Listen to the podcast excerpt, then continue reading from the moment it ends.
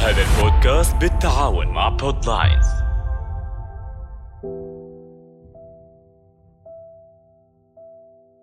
إن المداد به تعلم ما ترى. وحي الإله وعلم دين واجب. لولا المداد وحسن رونق مائه ما تم شيء من كتابة كاتب. ولا ما تبينت الأمور لعالم. ولا كان شاهد أمره كالغائب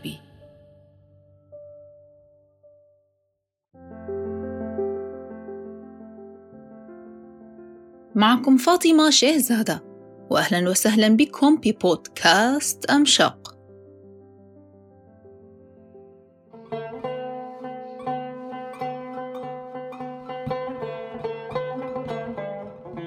الحبر لغة المداد وقد سمي كذلك لأنه يمد القلم ويعينه وسمي حبرا لأنه يحبر من الخط أي يحسنه ويزينه.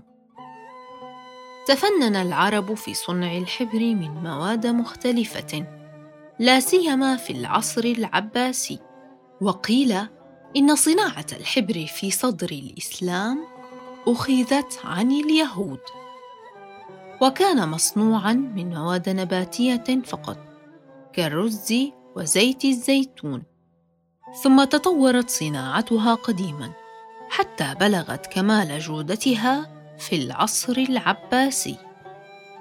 فتعددت أنواعها وألوانها واندرجت تحت نوعين مداد أكحل أي أسود ومداد غير أكحل أي ملون.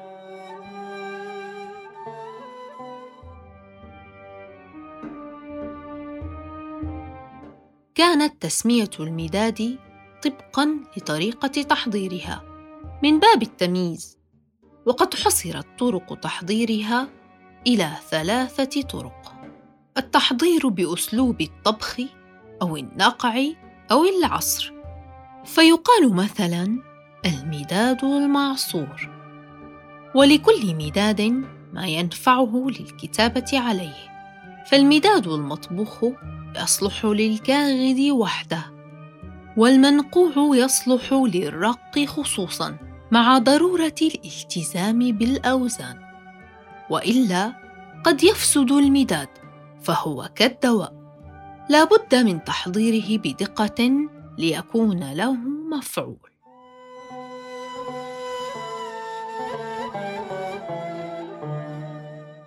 ويتكون المداد الأكحل في الأساس من الدخان أي الكربون ممزوجا بالصمغ العربي وكان يدعى بحبر الخطاطين.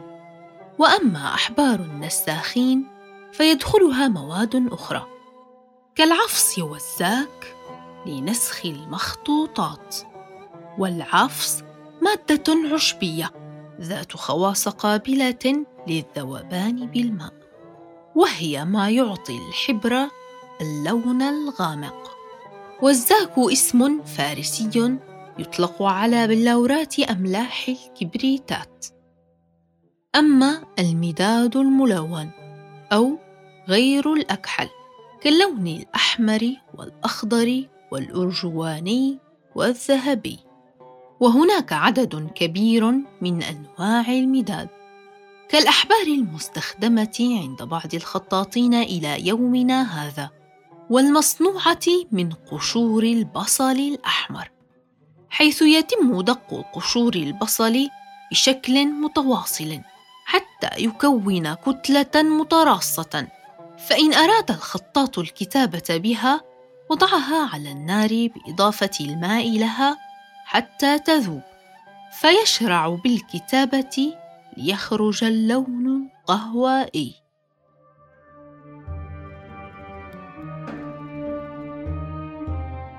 وكان الخطاطون يتسابقون إلى صناعة الأحبار ذات الجودة العالية لتظهر كتاباتهم ذات جودة. ولأن كتابة الخطاطين في العصور السابقة كانت تميل بكثرة إلى الأقلام الصغيرة. فكان جل الأحبار يتناسب مع المقاسات الصغيرة. فلكل مقاس من الأقلام طريقة صنع مختلفة للحبر.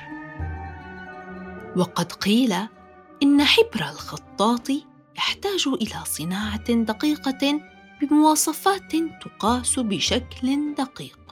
حتى إنه بعد إكمال مكونات الصنع يحتاج الحبر إلى خلط بشكل بطيء فترج علبة الحبر لأيام أو حتى لأشهر.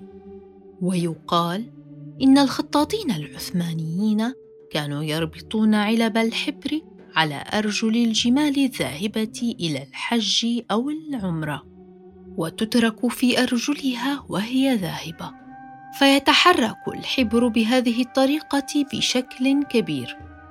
ويتبركون بالحبر بركة طريق الحج والعمرة. فيذهب الحبر إلى البلاد المقدسة ثم يعود. وهذا بلا شك يحتاج لأشهر من السفر. ثم إذا عاد أخذوه وبدأوا يكتبون به المصاحف.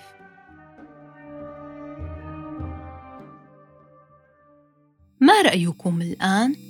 أن نكتشف سوياً طريقة صنع حبر الرسائل السرية المشفرة والتي استخدمها السلاطين في مراسلاتهم السرية.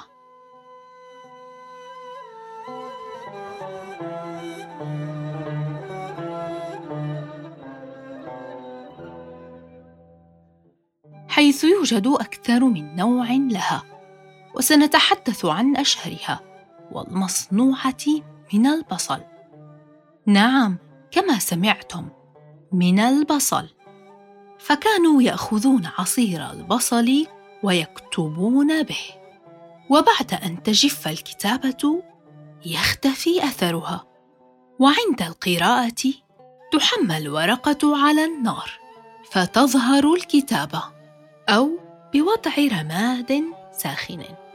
وأيضا يمكن الكتابة بالحليب. ويذر عليه رماد ساخن لتظهر الكتابة.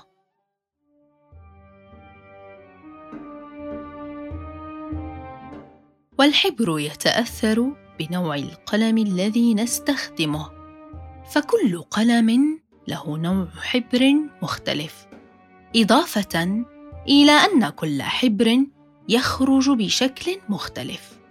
حسب نوع القلم المستخدم وتجانسه معه. وكذلك يتأثر الحبر بنوع الورق المستخدم. فلا يتناسب نوع الحبر مع كل الأوراق.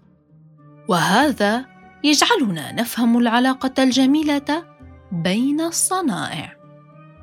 فالخطاط ليس من يكتب الخط فحسب لكنه ذاك الذي يعلم دقائق هذه الأمور.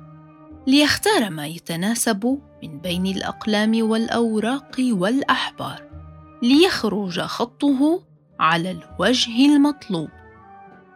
والآن وبعد أن ظهرت المصانع والتقدم التكنولوجي ظهرت الكثير من الأحبار الكيماوية وهي عملية بشكل كبير نسبة إلى توفرها وقلة ثمنها.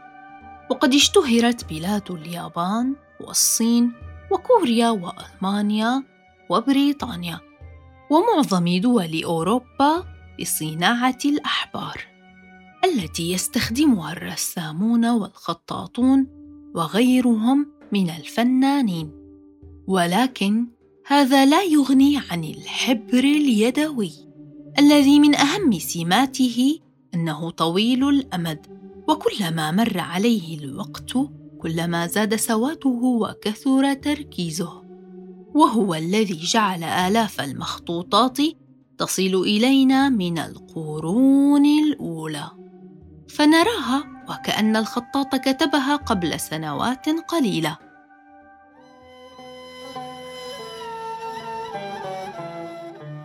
ولا تغيب عنا الجهود التي يبذلها صانع الأحبار التقليدية في العالم العربي، لا سيما في تركيا وإيران، التي لا زال يوجد فيها الكثير من صانعي الأحبار. والذين لا زالوا يمارسون الطريقة التقليدية في الصناعة. وإليكم بعض الأمور التي تؤثر على مدة بقاء الحبر على اللوحة.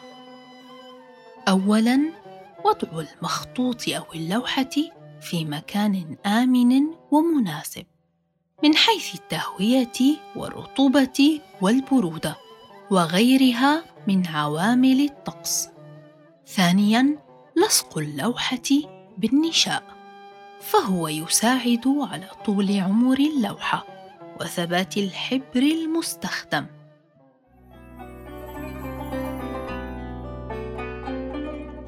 قال الوزير ابن مقلة: إن أجود المداد ما أتخذ من سخام النفط.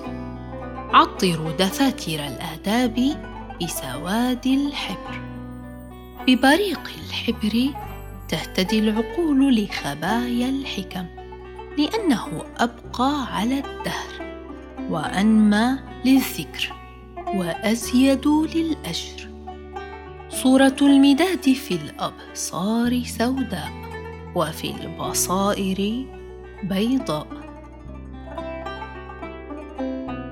للاستماع إلى بودكاست امشاق تجدوننا على منصات عرض البودكاست. ولا تنسوا متابعتنا على الإنستغرام والتويتر. ودمتم في رعاية الله.